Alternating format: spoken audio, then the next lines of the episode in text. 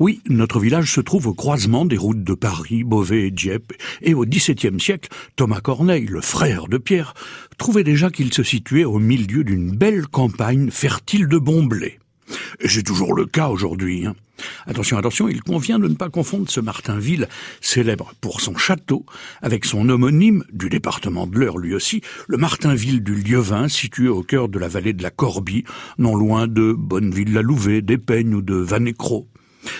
Ce qui caractérise notre Martinville, c'est évidemment son célèbre château qui ne date pas d'hier puisqu'il a été construit en 1485 pour Jacques Lepelletier, un armateur qui était aussi le, fils d'une riche famille de commerçants rouennais.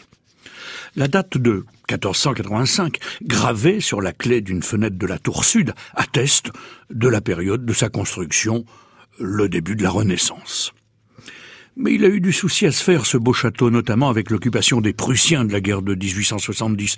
Mais bon, avec son beau costume de briques cuites et de pierres blanches de Normandie, il a résisté, avec ses cheminées impressionnantes. Et puis, racheté par l'État en 1965, il est devenu musée départemental des traditions et arts normands, c'est-à-dire véritable mémoire de la vie quotidienne d'autrefois, avec le mobilier, les objets ordinaires, les coiffes, les textiles, les costumes, les bijoux, les outils, etc. Il a d'autre part gardé sa disposition d'origine, ainsi que ses bâtiments annexes, son colombier, sa charretterie, son four à pain, son puits à colombage. Depuis 2014, il a aussi retrouvé ses jardins, à la française, tels qu'ils avaient été plantés, ou presque, hein, au XVe siècle.